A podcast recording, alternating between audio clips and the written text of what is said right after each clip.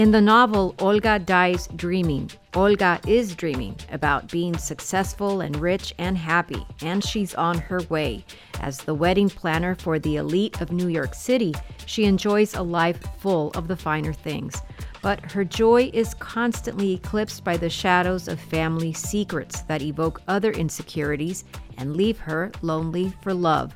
Her mother abandoned the family. Her beloved grandmother, the woman who raised her, dies. Her brother Prieto is a popular congressman, but his life is breaking down too.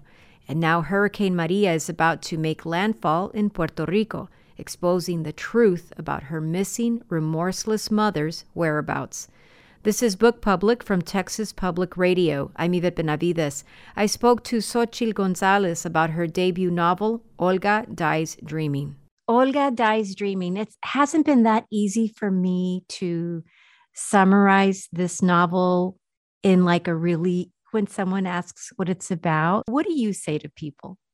I say that it is a family saga about resilience and that it follows the story of Olga, who is a luxury wedding planner, and her brother Prieto, who is a congressman, as they grapple with some undealt with family issues that come to light in wake of Hurricane Maria. So it's that's my quick elevator pitch. It works. Yeah. I mean, there's a lot left on the table there, but I think that does the best at like trying to paint a picture of a story that, yeah, I mean, when I was working on it, people would say, what's it about? And I say, it's crazy. So yeah, I think I've gotten a little bit better about trying to succinctly discuss it. But crazy in a good way, in an interesting way, sort of the way that it mirrors the chaos of life. And you have these two central characters. One is Olga, the eponymous Olga, of course, and then the other is her brother Prieto that you mentioned. I'm really interested in both of these characters, but can you talk a little bit about Olga, where Olga came from? Oh, yeah. Oh, my gosh. So I tell people that Olga is an avatar for me had I never done therapy. I started going into therapy when I was like 30. I had gotten divorced, which she is not. But I just really thought about all of these like coping mechanisms. You know, I have some shared biography in the sense that my parents met as part of the Brown Power movement. And I was a luxury wedding planner and I was raised by my grandparents. And I realized when I hit a certain age that I had some, maybe not the best, most healthy emotional coping mechanisms. And on the one hand, I just sort of thought it would be interesting to see how would that extrapolate if I had lived that way for maybe 10 more years. And also what would it look like to watch somebody kind of unravel that and find a new way to sort of find some self-love and some self-peace. And so she is tenacious. She is funny. She's very funny. She's very scrappy. She has a slightly warped sense of social justice and right and wrong that I think is somewhat, you know, dictated by personal sense of grievance in society, that she isn't necessarily the most political person, but that she's got a sense of like haves and have nots and is a little bit of a Robin Hood in her own way. And when we meet her, she's super commitment phobic. She's got a lot of intimacy issues and she's mainly a tough cookie. She's been very successful in life, but not without putting up a lot of armor in order to do so. And really her, you know, she's an isolated person. She's a bit of a lonely person, especially when we meet her. Her brother is really her best friend. They shared this common experience of having not been raised by their parents and having been raised by their grandmother. And for her, he's the closest person to her. And so it was sort of a fun thing. I'm actually an only child, and it was a fun thing to sort of write a fantastical sibling that I don't have. And give her that person to lean on and to have shared some of these harder moments of life with. I love their relationship so much, and it is so realistically drawn, I have to tell you. And Olga, she's so knowledgeable about wedding planning, and you were a wedding planner too. She knows like a troubling number of kind of like shady ways to, well, you called it Robin Hood. That's fair. Oh my God. My business partner, I had a business partner. She is my best friend. We're like sisters. And when she first read the draft of the book, and it sold at first. She was like, "Oh, it's such a fun book. I love it." She would read it every like 50 pages. I'd send her 50 more pages. And then when the book actually sold, she had like 2 weeks where she could barely look at me without getting upset. She said, "People are going to think we stole from them." No one's going to think that. No one's going to think that. It's fiction. It's fiction. But I was surprised at how many creative ways I was able to have invented. For her to, I would like to say, call it skimming off the top, or I think she would say equalizing resources. Equalizing resources. Well, those were really sort of fun scenes to read. I mean, she's sometimes her own worst enemy, but as you said, she's scrappy, she's smart. She's really had a difficult road and she's managed a lot of things in the absence of her parents, you know, and these very, very stark losses.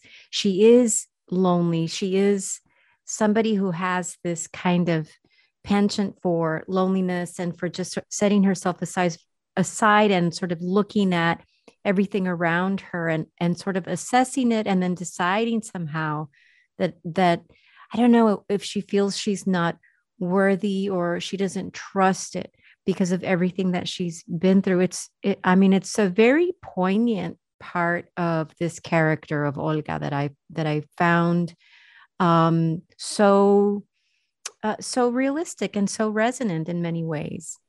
Thank you so much. I think I had the chance to interview Sandra Cisneros for a book festival a few weeks back, and she was asking me about my book and about Olga. And I said, I was like, oh, she was in many ways inspired by Esperanza in Mango Street, because I remember being young and reading about Esperanza and being like, go Esperanza, go, like get out of the street, go and do all the things you want to do. And then I would read it. And as I got older and older, I would sometimes tear up because I knew all the challenging experiences she was going to have. And I think what you see is, Olga's going down a lot of paths that she has no role modeling for. And I think that's every step she takes towards chasing success is a step she takes kind of away from her support system, which I think makes her both a little insecure because she doesn't have anybody to look to that's necessarily like cheering her on, but also a little unsteady because she doesn't know she never really knows what's around the bend. You know, she after a while, she's a little street smart. She kind of figures it out, but she's like, what happens if I try this thing? Like, you know, I think there's a section where she reflects on having done a reality show, and her initial thing is like, this is going to be terrific. And then in the experience of doing it, it's actually terrible. And so I think she has a lot of moments like that where she beats herself up for maybe not having on the one hand, protected herself better. And on the other hand, I think she's left with this like lingering thing of like, why was I asked to do this? And I think that haunts her quite a bit. And it was interesting and important to me, I think especially given the current conversation that's happening in this country, to sort of show, especially amongst the Latino community, but to show that, you know, there's an edge to, she is in some ways, she has a lot of white privilege and she's like a very passable Latina and Puerto Rican.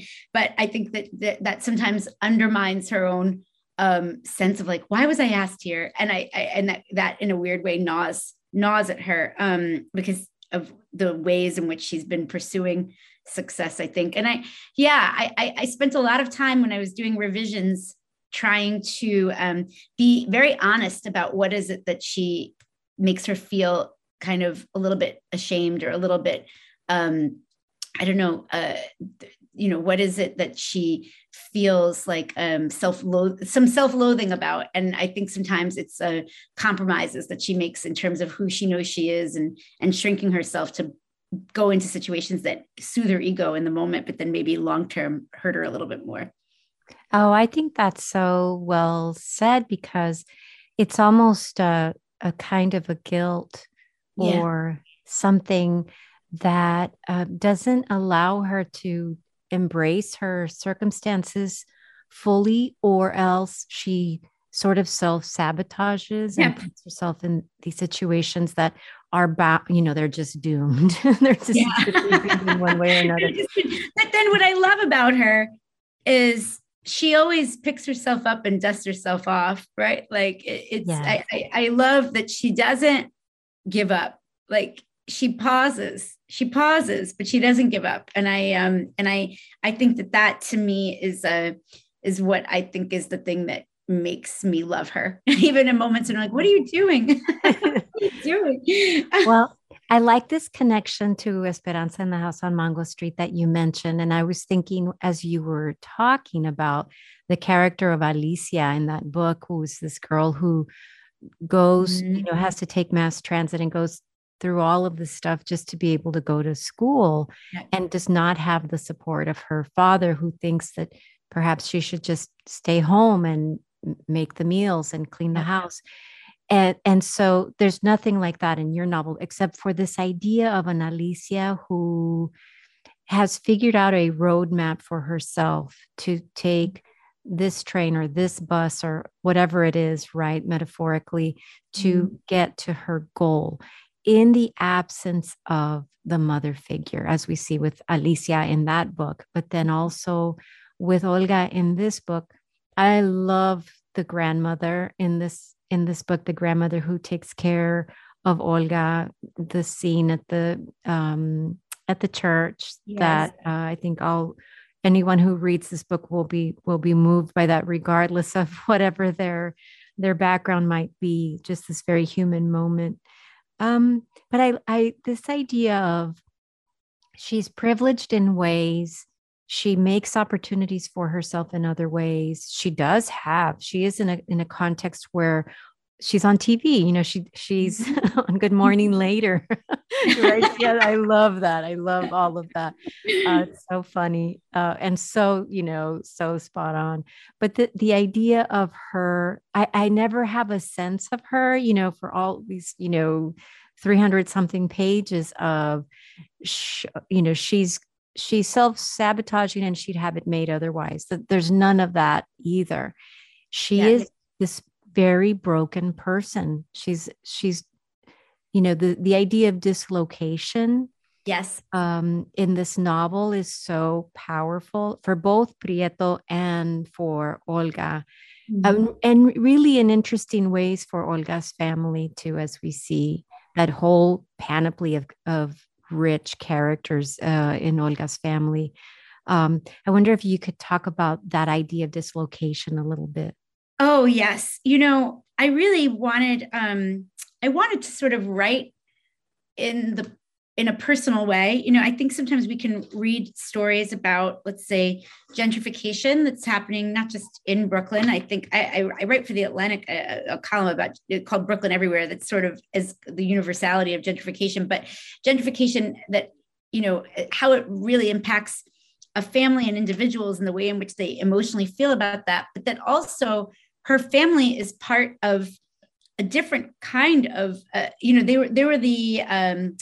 they were the next gathering of a diasporic people from Puerto Rico, right? Like where circumstances, like economic circumstances, like time and again have led to waves of migration to the mainland, and then communities kind of found each other in New York. And then these same communities that sort of recreated themselves in order to preserve culture and preserve community now are sort of being destroyed again by this kind of hyper gentrification that's been happening that is causing displacement again. And I think what we see for Olga that I think is a very, in many ways, it's a common thing, especially amongst, Nuyorican culture is like the sort of second wave of like a culture that has happened as an outspring of the diaspora, it's diasporic migration from Puerto Rico, but it is its own specific thing. And I think she feels very much more than anything. She's like, I know I'm not really from this island. I know that I know that I'm of this island, but I don't know this island. And I know this is my culture, but what I really feel is Brooklyn.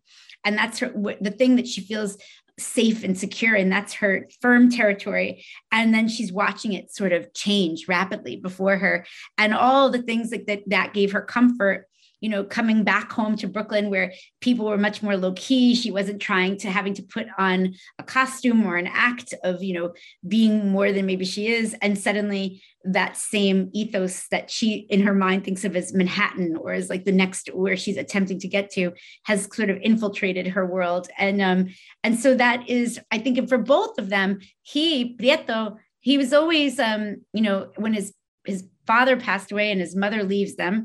And that's not really a spoiler because it happens quite early in the book. We learn this is that he is the protector and he becomes the protector of his sister. He becomes the protector of his family. And then he sees himself as becoming as a politician, at first a community activist, as a politician, as the protector of his community. And he can't seem to be able to stem the tide of preserving the space. So I do think, even though these are characters with a lot of agency and more means, like it's not an examination of a family that, you know, they own their house. They don't, you know, they're not forced to sell it. It's not a story about like total displacement. It's almost more about spiritual displacement and finding a place to be home only to have that place transform under your feet. Oh, I think I absolutely agree with that idea. I mean, because you have New York, you have Brooklyn, you have Puerto Rico. The idea of place here is very important for a variety of reasons that I won't spoil for the reader. The idea that Prieto and Olga are so far removed from Puerto Rico is very interesting to me. I mean, as you say, it's like the spiritual dislocation and all of these attendant things that are going on with them. It's sort of beyond the halfway mark of the novel that readers will come to. So I just find that so interesting. I mean, I do perceive that this in some ways mirrors this generational shift among maybe Latinos generally, right? Mm-hmm. I mean, the grandmother figure is quite anchored in one space. Mm-hmm.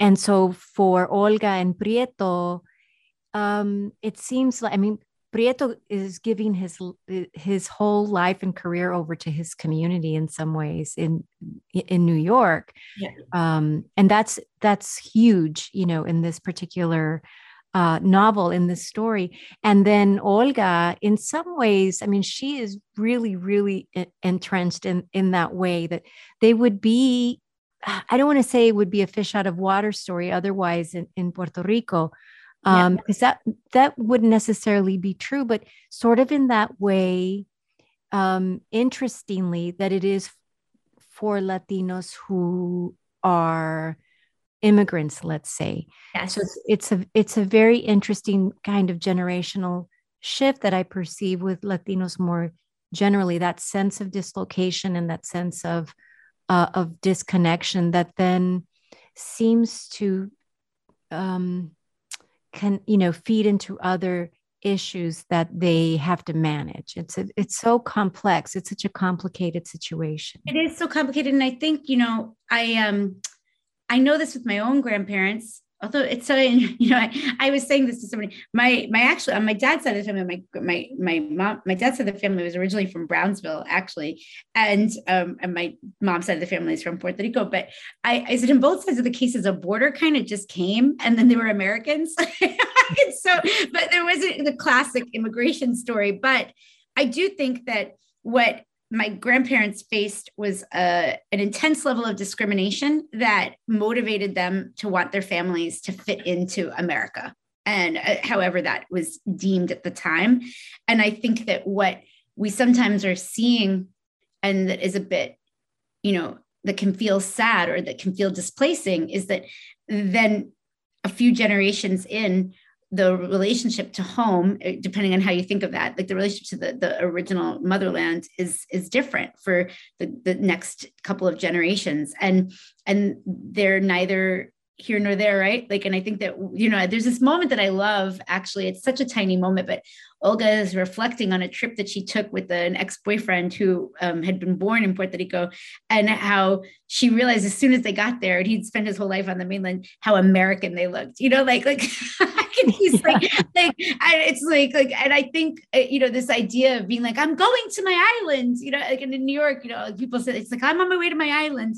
And then like, you get there and you're like, wait, everybody, oh, I remember Piri Thomas used to write about this all the time. He would go to the island and everybody would make fun of his Spanish because he spoke Spanish with the New York accent, you know, like, and so I think this sense of like the generations before you wanting to their children and their grandchildren to feel ownership of this place and experience. And then the grandchildren feeling like in some ways, like of this place and then not of the other place either. And so it's complicated, but I do think, I thought that for me personally, and this was something that motivated me to write the book, I just remember I was supposed to go to Puerto Rico for my 40th birthday, which is right before I start, right, it happened smack with Hurricane Maria, like my birthday's in September. And I just remember feeling this pain in my heart, watching the news footage and the weeks and turning into months of people without water and electricity, and just it feeling this pain that didn't feel just like empathetic watching the, you know, just a news story. I was like, oh, this is like a tug that's bigger. And even though I have such a tenuous relationship with the island, you know, but I was like, this is where you are from. It's a pull. It's a pull. It's the same way that they feel that both the brother and sister feel that pull with their own mother, who has not really been there with them, but they still feel that pull. And I think they parallel each other quite nicely in the book. Somewhat by design, somewhat by happy accident.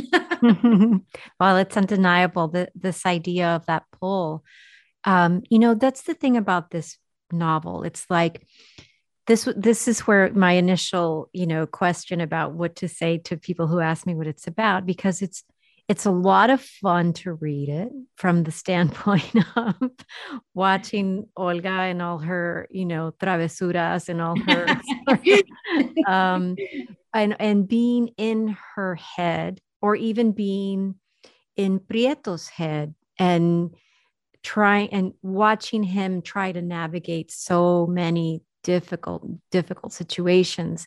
Then their sibling relationship, then the family, then there are these other subjects here that don't hit us over the head. They're not on a sort of a full boil, they're on this, it's a little more than a low simmer of even something like gentrification, even something like, you know, our current political situation, maybe what we've been going through for the last few years as a country. Mm-hmm.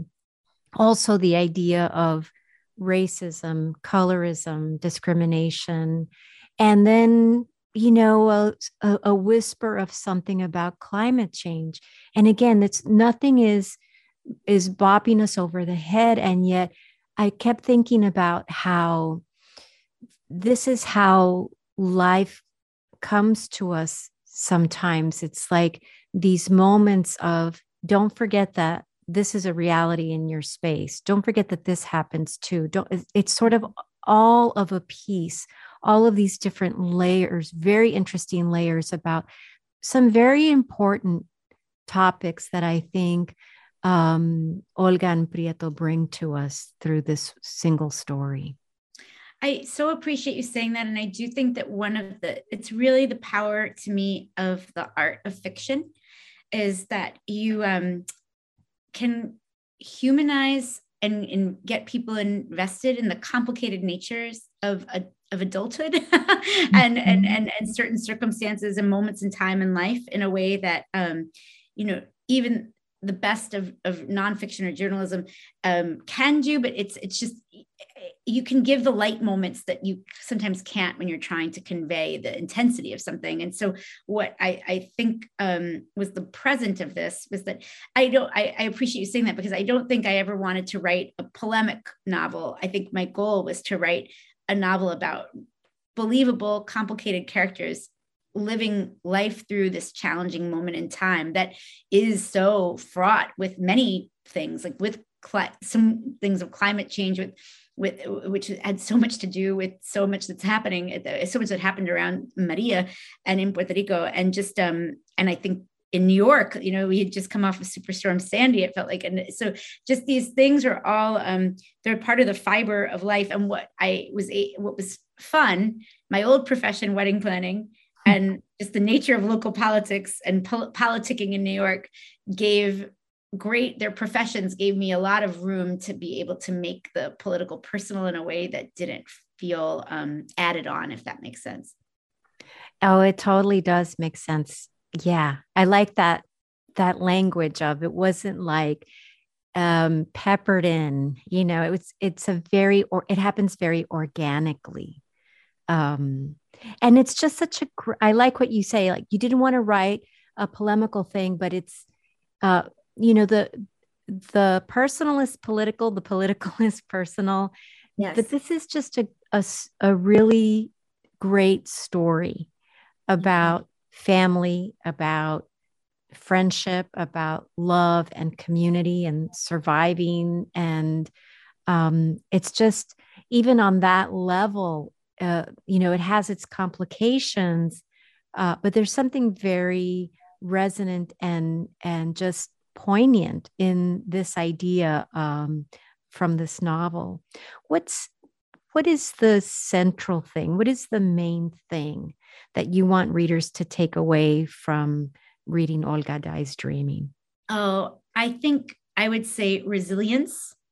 That I think we're all so much more resilient than we sometimes think we can be, that the hardest of things, we can give ourselves a moment and dust ourselves off and keep going. And that it's never too late to find that space to love yourself and to feel loved. Like, I think that is really what I think both of the siblings come to this journey of sort of self-acceptance and self-love, but it's because their spirits are so resilient. And I hope that it inspires people to never give up on the idea that, like, you're baked, your cake is baked. I really wanted these characters to be middle-aged because I felt it was so important to show that no matter how long you've been like making do with one way of existing, there's always space to say, like, this isn't enough. Sometimes we're lured into that space by trauma, but there's always space to say, okay, I can do it, and I'm going to keep going. Palante, as I say in the palante, just keep going.